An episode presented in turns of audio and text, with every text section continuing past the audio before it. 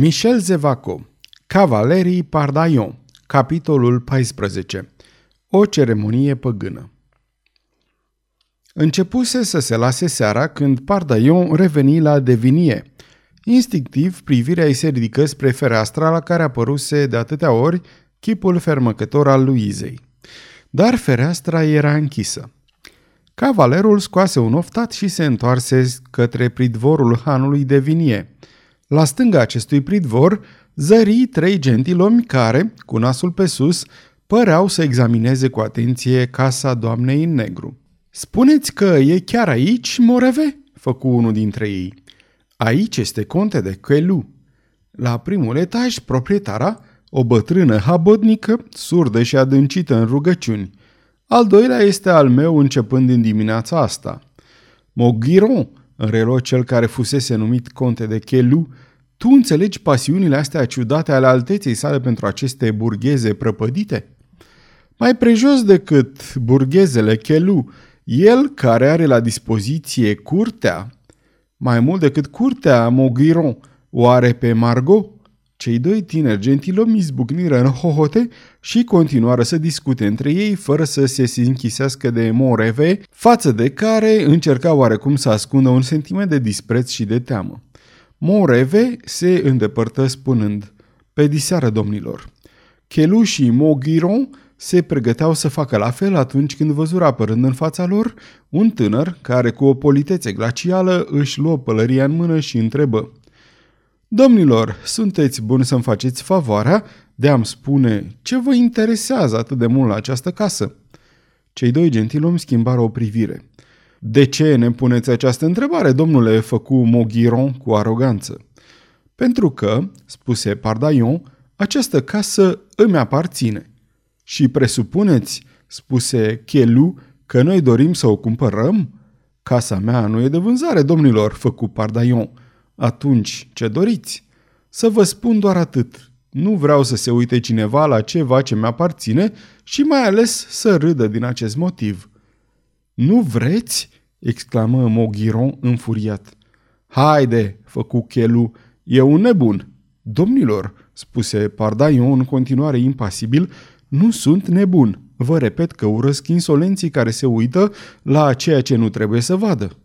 La naiba, o să vă alegeți cu urechile tăiate și că am obiceiul să pedepsesc pe cei al căror râs îmi displace, termină Pardaion. Duceți-vă să râdeți în altă parte.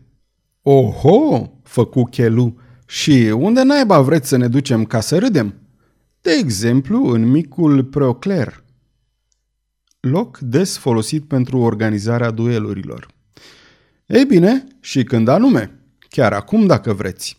Nu se poate, dar mâine dimineață, pe la ora 10, vom fi acolo, prietenul meu și cu mine. Și dumneavoastră, domnule, încercați să râdeți bine în seara asta, căci mâine nu veți mai râde. Voi încerca, domnilor, spuse Pardaion, salutând cu un gest larg pornit de la pana sa de cocoș. Chelu și Mogiron se îndepărtară în direcția în care o luase deja Moreve. Pardaion, neliniștit și tulburat, intră în salonul de la Devinie, și se așeză la o masă. Ce naiba făceau aici tembelii ăștia doi? Și celălalt, cu figurile lui de pasăre aducătoare de nenorociri, ori fi venit pentru ea pe coarnele tuturor dracilor, dacă ar fi așa... Cu ajutorul rațiunii și de asemenea al unui flacon corespunzător de vin de Anjou, Pardaion reuși să se liniștească și, după obiceiul lui de bun observator, începu să privească în jurul său. În acea seară, în Han era tevatură mare. Într-o încăpere alăturată, servitoarele puneau masa pentru un grup numeros de comeseni.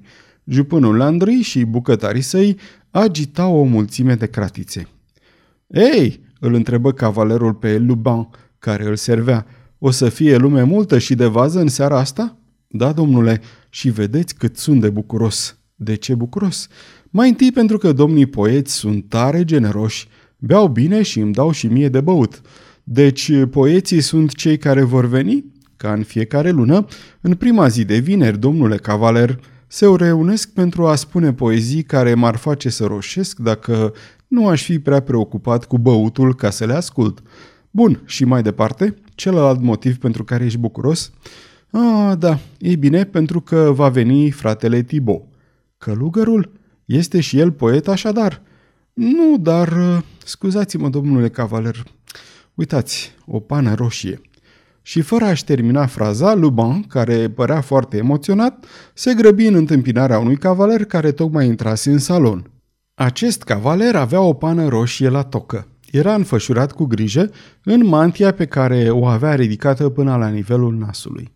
Dar oricât de bine și ascundea fața, Pardaion i-o zări pentru o clipă. Domnul de Cosein, șopti el. Cosein era capitanul gărzilor lui Charles al IX-lea, adică cel din tâi personaj militar de la Louvre. Cei cu asociația asta de poeți din care fac parte capitanul gărzilor și călugărul Thibaut, de ce Luban, acest fost călugăr care și-a părăsit mănăstirea și s-a făcut ospătar într-o pensiune de dragul bucatelor bune, este cel care îl întâmpină pe un asemenea personaj și nu jupânul Landry? Și, cu o curiozitate trezită la maxim, urmări cu privirea intriga dintre Luban și Cosein. Landry, ocupat cu cuptoarele sale din rotiserie, nu-i dăduse atenție noului venit, deși, din bucătăria situată în stânga sălii principale, putea vedea ce se petrecea în salon printr-o fereastră mare cu care era prevăzută ușa. Or Luban și capitanul intrară în sala în care servitoare le puneau masa. Aici va avea loc banchetul, Mesir poet, făcu Luban, încercând în zadar să-i vadă fața bărbatului cu pană roșie. Să mergem și mai departe, spuse Cosein. Sala următoare era goală și se deschidea spre a patra sală de asemenea goală, dar în care erau pregătite niște scaune. În stânga acestei săli exista un cabinet fără ferestre. Cosein intra acolo. Ce-i cu această ușă?" întrebă capitanul. Dă într-o alee care merge în lungul celor patru săli și se termină în stradă.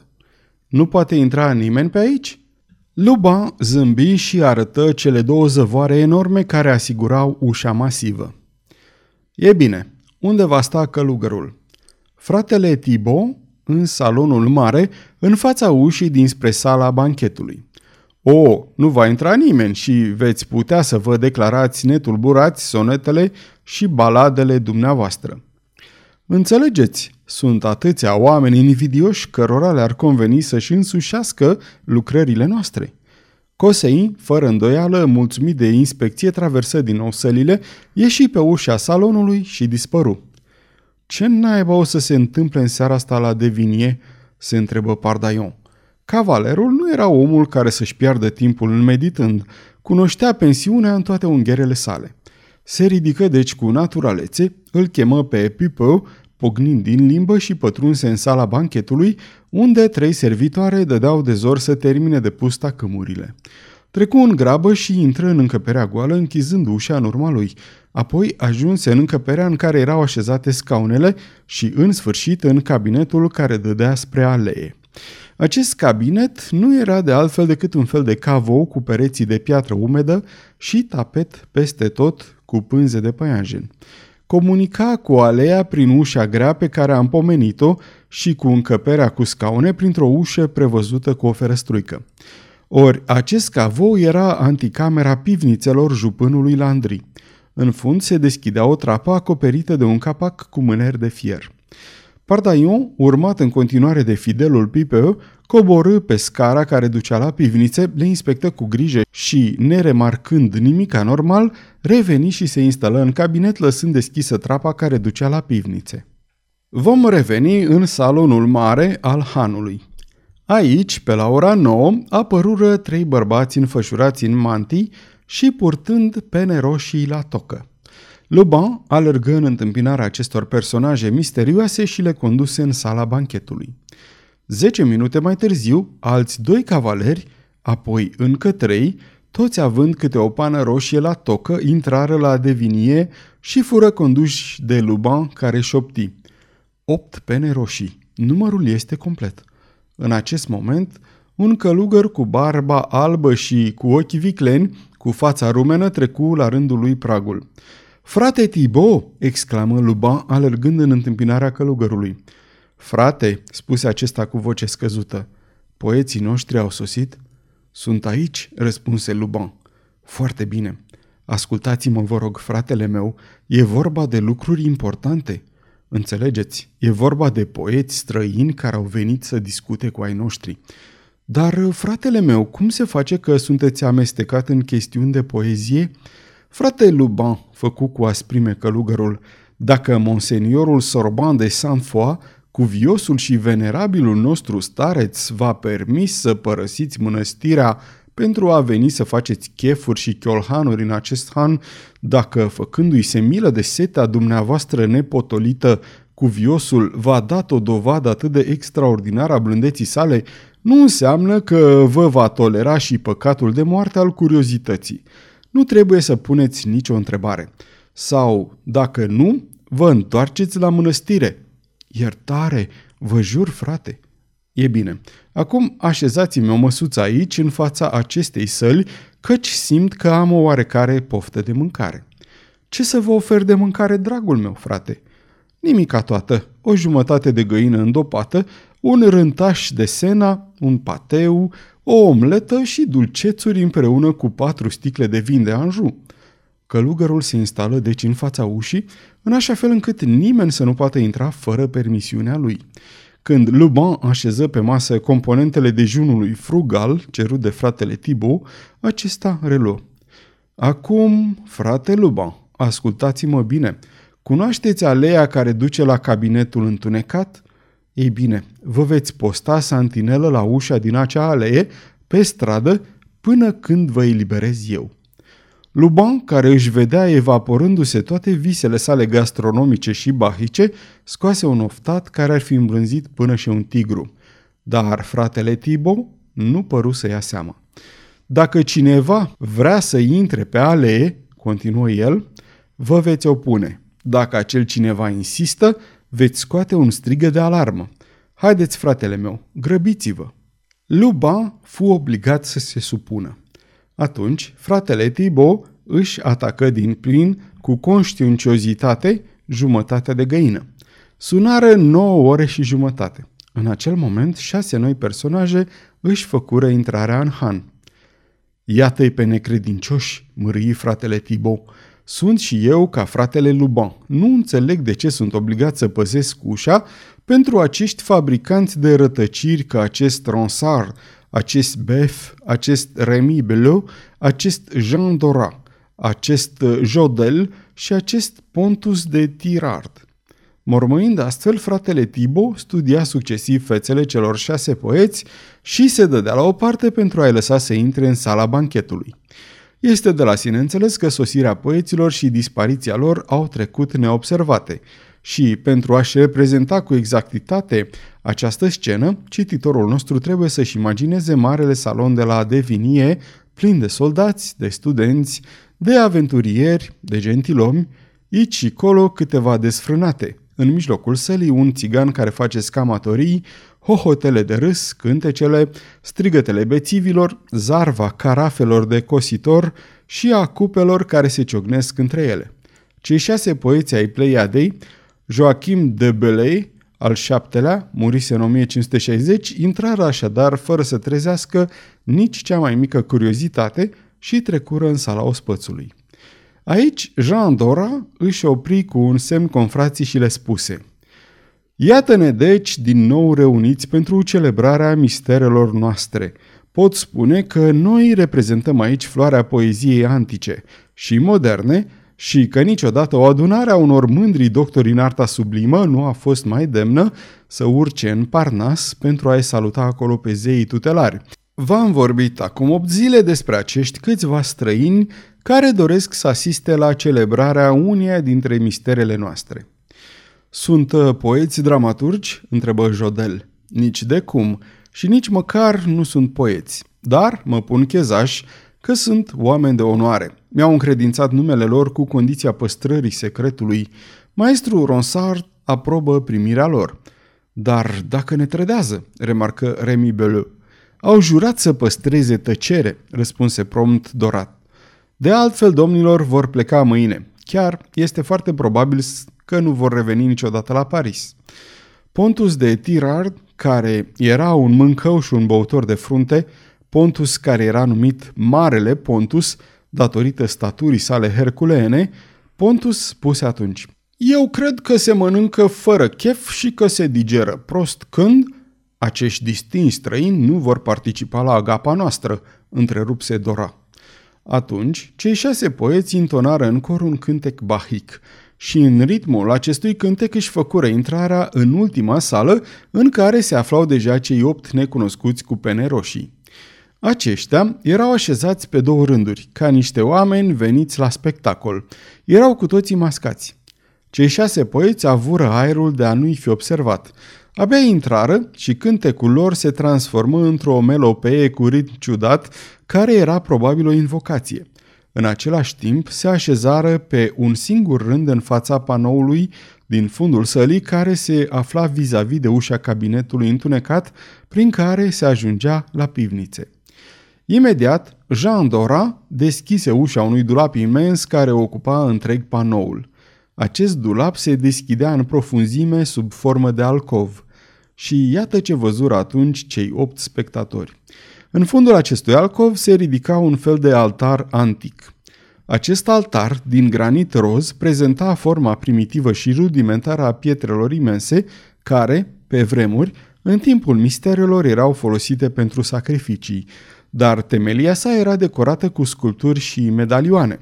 Unul dintre aceste medalioane îl reprezenta pe Phoebus sau Apollo, zeul poeziei, într-un altul se găsea Ceres, zeița recoltelor, un al treilea îl reprezenta pe Mercur, zeul comerțului și al hoților, de fapt zeul ingeniozității. La stânga și la dreapta altarului erau agățate niște tunici albe și coronițe din frunze. În sfârșit, datorită unui capriciu incredibil, dar veridic sau poate datorită unui amestec de păgânism și de religie creștină, din care cu siguranță fusese înlăturată orice intenție profanatoare, sau poate în sfârșit datorită unei simple neglijențe, în spatele altarului, puțin la stânga, agățată de perete, ea însăși foarte uimită, fără îndoială că se afla aici, se afla o miniatură reprezentând-o pe fecioară strivind un șarpe. Numai ce fu deschisă ușa alcovului și Jean Dora intră înăuntru, desprinse tunicile albe și coronițele și le întinse prietenilor săi. Într-o clipă, cei șase poeți fură îmbrăcați ca niște preoți ai vreunui templu din Delphi și încoronați cu frunze și flori împletite. Apoi se așezară în stânga altarului și începură, în grecește, un cuplet intonat pe o muzică primitivă. Odată terminat cupletul, se deplasară în șir și se așezară în dreapta altarului, unde a avut loc, pe aceeași muzică, reluarea unui al doilea cuplet, simbolizând fără îndoială antistrofa, în timp ce primul simbolizase strofa. Ronsar înaintă către un vas pentru ars substanțe parfumate și aruncă în el conținutul unei casolete pe care o luase de pe altar. Imediat, un fum alburiu și ușor se ridică în aer, umplând alcovul cu un miros subtil de smirnă sau de cinabru. Apoi a avut loc o reluare în cor pe o melopee mai lentă, apoi se lăsă din nou tăcerea. Poeții se descotorosiseră de tunicile lor albe, dar păstraseră pe cap coronițele de flori. Ușa alcovului fu închisă brusc, iar poeții, reluând cântecul de pahar care ținuse loc de introducere pentru această scenă stranie de păgânism, se așezară în șir și dispărură în sala ospățului, de unde se auziră numai decât ciocnete de pahare, zgomot de conversații și hohote de râs. Iată niște inși care ori sunt nebuni de binelea, ori sunt niște filozofi respectabili, mormăi cavalerul Pardaion. Cititorii noștri nu au uitat că, mai devreme, cavalerul nostru pătrunsese în cabinetul întunecat, gata să se urce prin chepengul pivniței la cel mai mic pericol de a fi descoperit. După dispariția poeților, cei opt bărbați mascați se ridicară în picioare. Sacrilegiu și profanare, tună unul dintre ei, scoțându-și masca. Episcopul Sorbon de Saint-Foy, murmură Pardaian înăbușindu-și o exclamație de surpriză. Și eu sunt obligat să asist la asemenea infamii. Oh, credința se pierde, erezia ne sufocă, trebuie acționat repede. Ce vreți, monseniore?" exclamă un altul scoțându-și el masca. Dora este de-al nostru, este acoperirea noastră. El supraveghează aceste întâlniri. Unde vreți să mergem? La dumneavoastră? Într-o oră am fi arestați cu toții. Oamenii regelui țin totul sub observație. Aici suntem în siguranță. Și în cel care vorbise astfel, Pardaion îl recunoscu pe Cosein, capitanul gărzilor regelui. Nu ajunsese la capăt cu surprizele, căci, după ce și ceilalți șase își scoaseră la rândul lor măștile, îi recunoscu stupefiat pe ducele Henri de Ghiz și pe unchiul acestuia, cardinalul de Lorraine. În ce privește pe ultimii patru, pe aceștia nu-i cunoștea. Să nu ne preocupăm de comedia acestor poeți, spuse cardinalul de Lorraine. Mai târziu vom avea grijă să năbușim această nouă erezie. Mai târziu, când noi vom fi stăpânii. Cosein, ai cercetat locurile? Da, monseniore. Garantați că suntem în siguranță? Cu capul meu. Ei bine, domnilor, să vorbim despre problemele noastre, spuse atunci ducele de ghiz pe un ton autoritar. Calmați-vă, domnule episcop, nu mai e mult. Atunci când pe tronul Franței se va afla un rege demn de acest nume, vă veți lua revanșa. V-am jurat că erezia va fi exterminată. Mă veți vedea la lucru. În ce stadiu suntem? Vorbiți primul, unchiule. Eu, spuse cardinalul de Lorraine, am făcut investigațiile necesare și pot acum demonstra cum capetienii au fost niște uzurpatori și cum aceia care le-au urmat nu au făcut decât să perpetueze uzurparea. Prin Luther, duce de Lorraine, vă trageți din Carol cel Mare, Henri. Și dumneavoastră, mareșale de Taven, spuse Henri. Dispun de o mie de pedestrași gata de luptă. Și dumneavoastră, mareșale de Danville, Pardaian tresări. Mareșalul de Danville, cel pe care l-a scos din mâinile tâlharilor, cel care i l-a dat pe Galaor. Am patru mii de archebuzieri și trei mii de călăreți, spuse Henri de Montmorency, dar țin să reamintesc condițiile mele. Să vedem dacă le-am uitat, făcu Henri de Ghiz cu un zâmbet. Fratele dumneavoastră François, arestat, dumneavoastră deveniți capul casei Montmorency și aveți asigurată spada de conetabil a tatălui dumneavoastră. Așa este? Henri de Montmorency se înclină. Și Pardaion zări strălucind în ochii săi o licărire fugară de ambiție sau de ură. E rândul dumneavoastră, domnule de Guitale, reluă ducele de ghiz. Eu, în calitate de guvernator al Bastiliei, am rolul clar precizat, să mi se aducă prizonierul cu pricina și vă garantez că nu va mai ieși viu. Cine era oare prizonierul cu pricina? E rândul dumneavoastră, de Cosein, spuse Henri de Ghiz. Eu răspund de gărzile Luvrului. Trupele sunt ale mele. La primul semnal, pun mâna pe el, îl pun într-o trăsură și îl conduc la domnul de Ghitalen. E rândul dumneavoastră, domnule Marcel. Pe mine, Jupun Le Charon m-a înlocuit mișelește în postul de staroste al negustorilor, dar eu am poporul de partea mea. De la Bastilia la Louvre, toți administratorii de cartiere și adjuncților sunt gata să-și cheme oamenii la dorința mea. E rândul dumneavoastră, domnule episcop. Chiar de mâine, spuse Sorban de Saint-Foy, voi începe marea predică împotriva lui Charles, apărătorul ereticilor. Chiar de mâine voi da cuvântul de ordine predicatorilor mei și amvoanele tuturor bisericilor din Paris vor începe să tune și să fulgere. Henri de Ghiz rămase pentru un minut visător. Și ducele de Anjou? Ce facem cu el? întrebă brusc Tavane. Și ducele de Alesson? Frații regelui, șopti Ghiz tresărind. Familia este blestemată, răspunse cu asprime Sorban de Saint-Foy.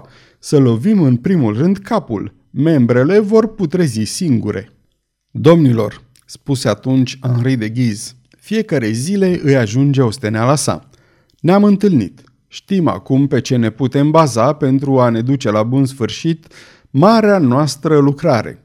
Domnilor, puteți conta pe mine nu numai pentru a acționa, dar și pentru ce trebuie să urmeze acțiunii. Un pact mă leagă de fiecare dintre dumneavoastră. Îl voi îndeplini cu religiozitate. Veți primi cuvântul de ordine. De acum înainte, fiecare să-și reia ocupațiile obișnuite. Acum, domnilor, să ne despărțim. Atunci, cu toții, unul după altul, îi sărutară mâna lui Ghiz, omagiu regesc pe care tânărul duce îl acceptă ca pe ceva cu adevărat firesc. Apoi ieșiră la interval de câteva minute. După aceasta, chepengul pivniței se ridică și capul cavalerului de Pardaian își făcu apariția. Cavalerul era puțin palid după ceea ce văzuse și auzise. Surprinsese un secret teribil, unul dintre acele secrete care ucid fără cruțare. Și Pardaion, care nu ar fi tremurat în fața a zece tâlhari, Pardaion care ținuse piept unei mulțimi dezlănțuite, Pardaion care se înfiora de sentimentul de a fi stăpânul sau sclavul unui asemenea secret, trebuia oare să asiste ca spectator neputincios la tragedia care se pregătea? Nu, de o mie de ori nu. Îl apucă o furie împotriva acestor conspiratori. Pardaion nu-l iubea pe rege. Charles al IX-lea îi era indiferent. Oricare ar fi fost regele Franței, el era propriul său rege, dar într-adevăr, oamenii aceștia îi păreau extrem de abjecți. Toți, toți îi datoreau regelui pozițiile lor, funcțiile lor, onorurile lor. Toți făceau parte din curtea sa, îl tămâiau, îl adulau și pe la spate vroiau să-l lovească. Și atunci să-i denunțe? Niciodată. O, asta niciodată. Nu era el omul îndeletnicirilor murdare. Aceste reflexii trecură ca fulgerul prin mintea cavalerului și, cum contemplația nu îl caracteriza deloc, își acoperi cu grijă fața cu mantia sa și se repezi în alee, chiar în momentul în care Luban se îndrepta către el pentru a închide ușa lăsată deschisă de Momoronsi. Luban, pe care fratele Thibaut îl învățase lecția, știa că opt poeți trebuiau să iasă pe alee. Îi numărase foarte bucuros la gândul de a merge să-i țină companie fratelui Thibaut. Hei!" strigă el zărindu-l pe acest al nouălea personaj care îi strica socoteala. Ce faceți aici?" Însă stupefacția lui Luban se transformă instantaneu în groază căci abia termină de vorbit și primi o lovitură cumplită care îl întinse cât era de lung pe alee. Pardaion sări pe deasupra lui Luban, care gemea de durere, și ajunse numai decât în stradă. Sfârșitul capitolului 14